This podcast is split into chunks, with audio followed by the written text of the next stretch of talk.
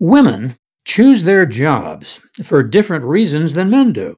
When they're on the job, they assess their working conditions in different ways. That's according to research into the ever increasing diversity of America's labor force. It's the recent finding of Melanie Wasserman at the UCLA Anderson School of Management. I'm Warren Olney, and this is How the World Works.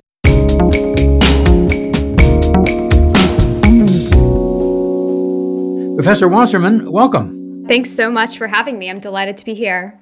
What differences between men and women have you found when it comes to choosing a job?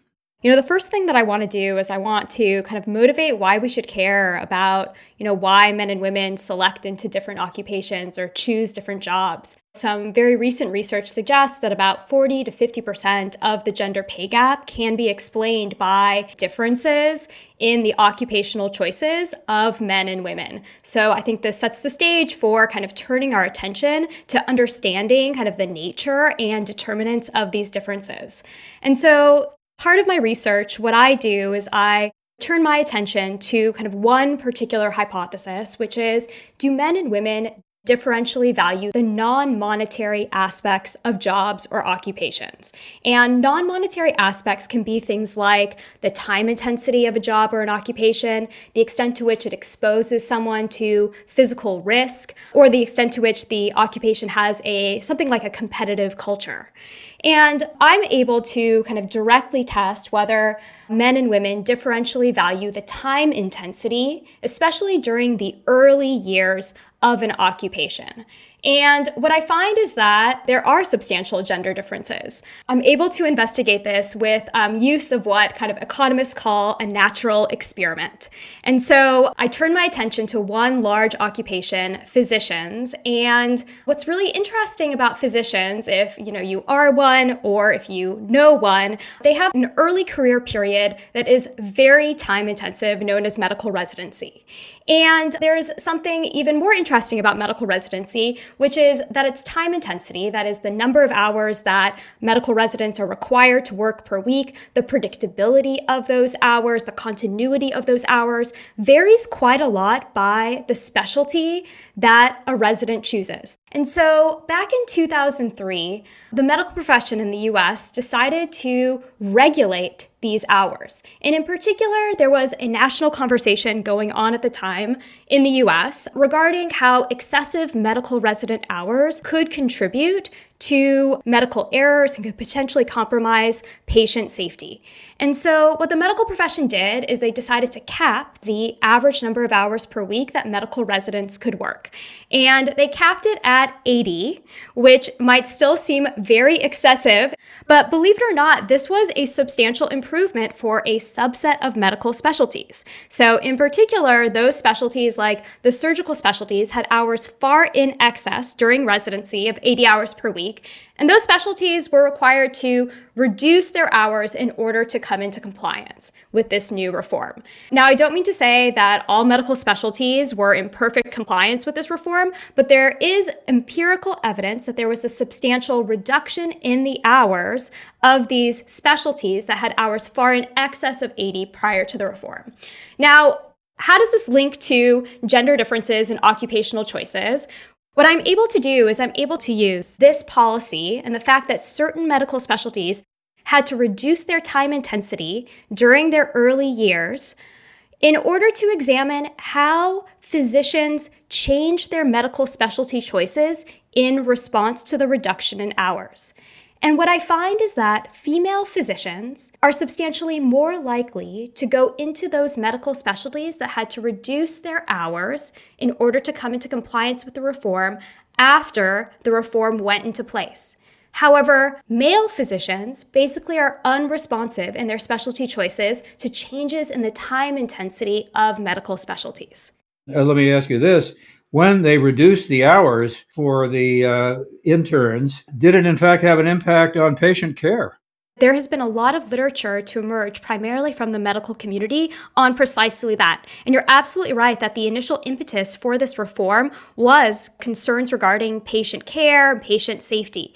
In the aftermath of the reform, the evidence actually shows, I would say, pretty small effects. So there are, you know, potentially offsetting effects here. So on one hand, medical residents could be less fatigued and therefore provide superior patient care. On the other hand, some critics of the reform said that by reducing the hours of medical residents, they're actually receiving less training. And then they're also chopping up the shifts of medical residents into smaller units, which has implications for the continuity of patient care. And so these are, you know, potentially offsetting effects in terms of patient outcomes. And I would say the empirical evidence suggests, if anything, there are very small effects on patient mortality and patient morbidity associated with this reform. This gets very complicated, but with regard to the reduction in hours, uh, you say they jiggled schedules around, but did they actually have to have more interns in order to accomplish the same amount of work if they weren't working as long? The number of medical residents that a hospital can hire is actually not up exactly to them because medical residency is funded by the federal government. And so, what hospitals did in order to make up for the hours deficit is they hired more medical paraprofessionals, things like individuals like nurse practitioners, and then also more kind of fully trained physicians, that is, physicians who had already completed their medical residency. And so, this was by no means a you know costless reform from the perspective of the hospitals. They did have to kind of make up this hours deficit by hiring more personnel. So, sort of a jobs creator. Um, yeah, that's one I would say uh, interesting interpretation. Yes. So, on to the question of the differences between the males and the females. And you say females are more likely to go into the areas of specialty uh, where the hours and the intensity have been reduced, whereas males, you say, are unresponsive to that. How do you explain it? That's a really great question. And so one hypothesis for, you know, why women might be more responsive to these early career hours requirements relative to men is that they could be anticipating, you know, taking on a disproportionate share of childcare or child rearing duties. And they might, you know, forecast or determine that these extremely high hour specialties might conflict with, you know, other life objectives such as, you know, family formation, having kids. You know, in my paper, I am able to, you know, shed some light on this hypothesis. And so what I do is I, I'm actually able to, in two states, observe the fertility choices of female physicians across specialties before and after this reform. I find that when a specialty reduces its hours, women in that specialty actually experience an increase in the number of children that they have during the residency period. And so this suggests that, you know, these hours actually might serve as a constraint on the decision to have a child during this kind of early career, very time intensive period. Well, this has some very interesting implications, it seems to me, in terms of the relations between men and women in general, in a broader uh, sense. And we think that women are becoming, in many ways, more equal to men than they have been in the past. But this would suggest that uh, women are still, at least among the medical profession, more likely to be the ones that are involved in raising the family, taking care of the kids. Uh, yes, absolutely. And so there's actually some, you know, nice work that looks at um, time use among, you know, high achieving physicians and finds that there are substantial gender disparities in time use. So women on average spend about eight hours more per week engaged in you know childcare and domestic duties relative to their professional male counterparts. One explanation for this is the role of the spouse. So female physicians are more likely to be married to someone who is also working full-time whereas male physicians are more likely to be married to someone or partnered with someone who is working part-time or is not working at all are women more likely than men in these situations to give up salary in order to achieve the goal of uh, not having to work under such intense circumstances. My paper shows when the time intensity of a medical specialty is reduced, more women go into that specialty. And these specialties that are the most time intensive also tend to be the most highly compensated. And so this would suggest that prior to this reform, women may have been giving up some compensation, some salary in order to, you know, sort into a specialty or select into a specialty that had lower time intensity, at least during the early period. There's also work from, you know, other researchers that shows in a more direct sense college students when they are asked about their preferences for various job attributes, we see that female students are willing to actually give up part of their wage compensation in order to gain access to a job that has the availability of part time work. Whereas we don't see this kind of similar trade off happening among male students. Where do the students get the information about how their different professional choices might work out? So that's a really interesting question. So, you know, in the context of that particular survey, this was a job that was presented to them with a series of attributes. But I actually have a very kind of new set of results, a new paper that investigates whether there are gender differences in access to information regarding various careers. So, what we do is we conduct a large field experiment in which we ask college students to send messages to working professionals on a large professional networking platform. And what we do is we ask these students to send messages that inquire regarding basic career information in the professionals field. And the way that we isolate whether, you know, student gender affects the information that students receive is we randomize whether a professional receives a message from a male student or a female student. And what we find is something that's really interesting. Things like, you know, can you tell me about the pros and cons of working in your field? And we focus on four fields so finance, data science, management consulting, and law. And what we find is that professionals really do differentiate the information that they provide based on the gender of the student who is asking for that information.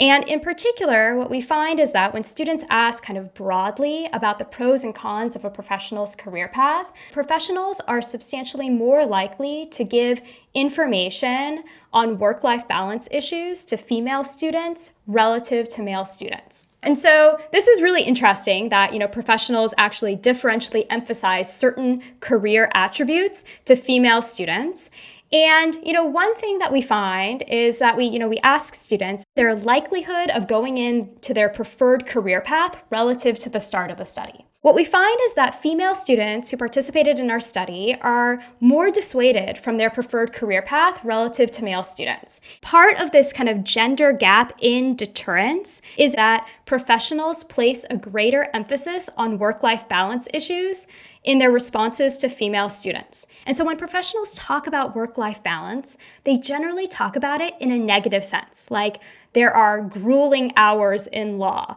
The predictability of hours is a major issue in finance. And so this isn't kind of neutral information that's being provided. It really does take on kind of a negative tone, which explains why individuals might be deterred from a career path upon hearing that information. So it seems to me if you get one of these requests, uh, what you're suggesting is you better be very careful about how you answer.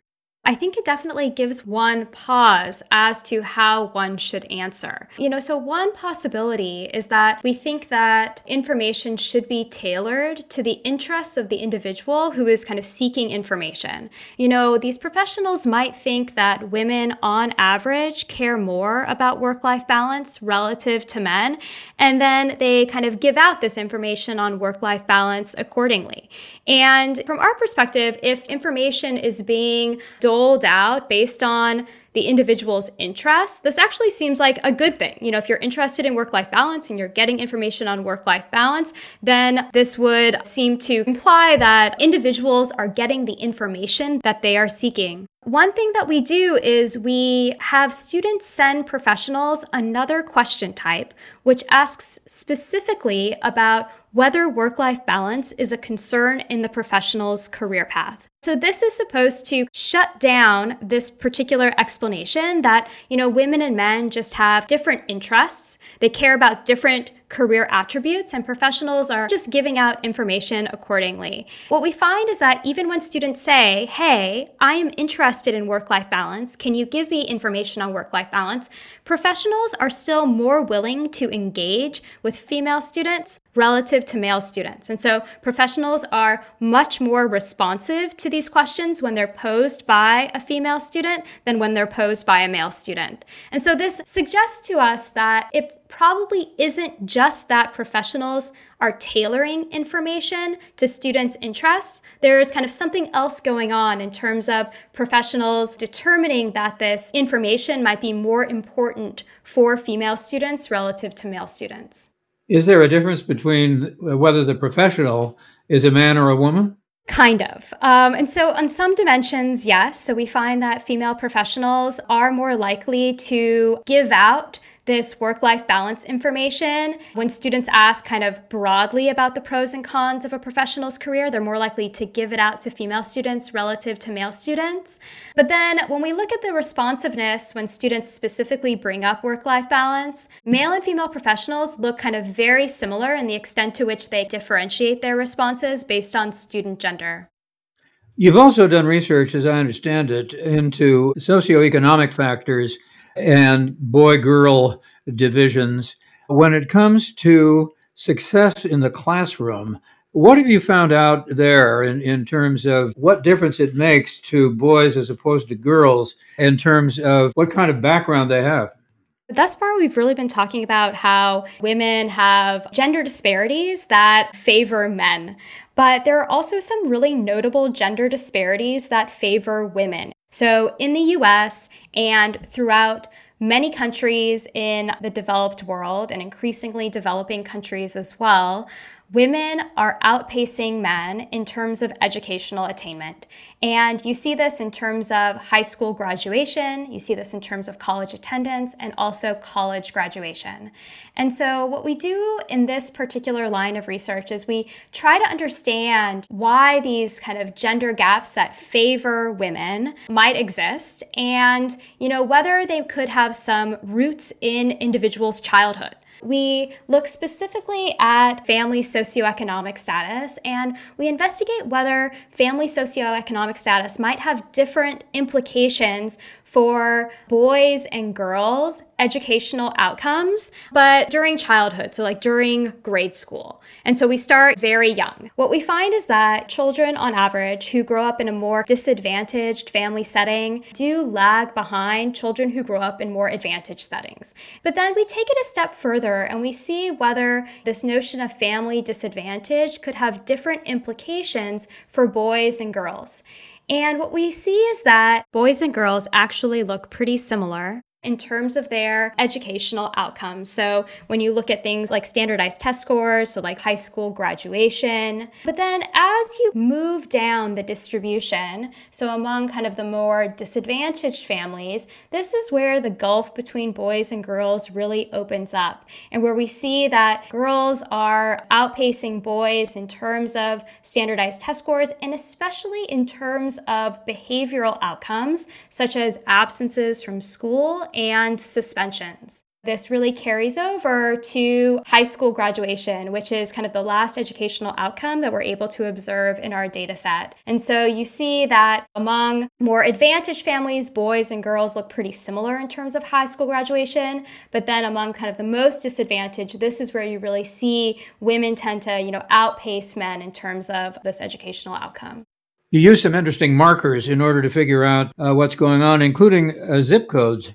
Yeah, that's right. You know, I really have to credit my co author, David Figlio, for putting together this amazing data set alongside Jeffrey Roth. The reason we were able to have such granular, detailed information on children, essentially tracking them from birth through high school graduation, uh, is due to this administrative data from the state of Florida, which actually links birth certificates to public schooling records. And so we do observe a child at birth all the way through, you know, when they exit the Florida public schooling system. You know, to your point about zip codes, so in our paper, we really focus on the extent to which family environment may contribute to these differential outcomes for boys and girls in education also are some alternative hypotheses. So, one might think that, you know, your family socioeconomic status is likely going to determine the types of neighborhoods that you can live in, the types of places that one can afford to live. In addition, uh, you know, family environment might determine the types of schools that children have access to, you know, through these kind of school catchment areas, which are often determined by neighborhoods. What we do is we, you know, test whether these alternative hypotheses can, you know, potentially explain our results, you know, that show that family environment does affect boys and girls. And we find that using zip code data, which is going to be a proxy for neighborhood, we find that I would say neighborhood attributes and school quality can explain, you know, some of this contribution of family environment to the separate outcomes of boys and girls, but certainly not all of it. So there is this kind of independent role for family in addition to neighborhood characteristics and school characteristics. So, what do you conclude, generally speaking, about the gender differences that exist in our country in particular? And are we making progress toward equality or not? One thing that I want to point out is that there was a lot of progress throughout the 1980s and into the early 1990s in terms of narrowing the gender wage gap. And over the last 25 years, what we've seen is basically a stagnation in that progress, which I think is perhaps cause for concern, but also why are we witnessing this stalled progress? What are the determinants of these remaining gender differences in pay? And I guess for me, one of the things that really drew me to kind of thinking about gender differences and occupational choice was this um, pattern that these gender differences in occupational choices seem to kind of explain quite a lot of the kind of remaining gender pay gap. I do think that research is really active in terms of uh, trying to kind of unpack exactly why this progress has stalled and what the determinants are of the kind of remaining gender pay gap.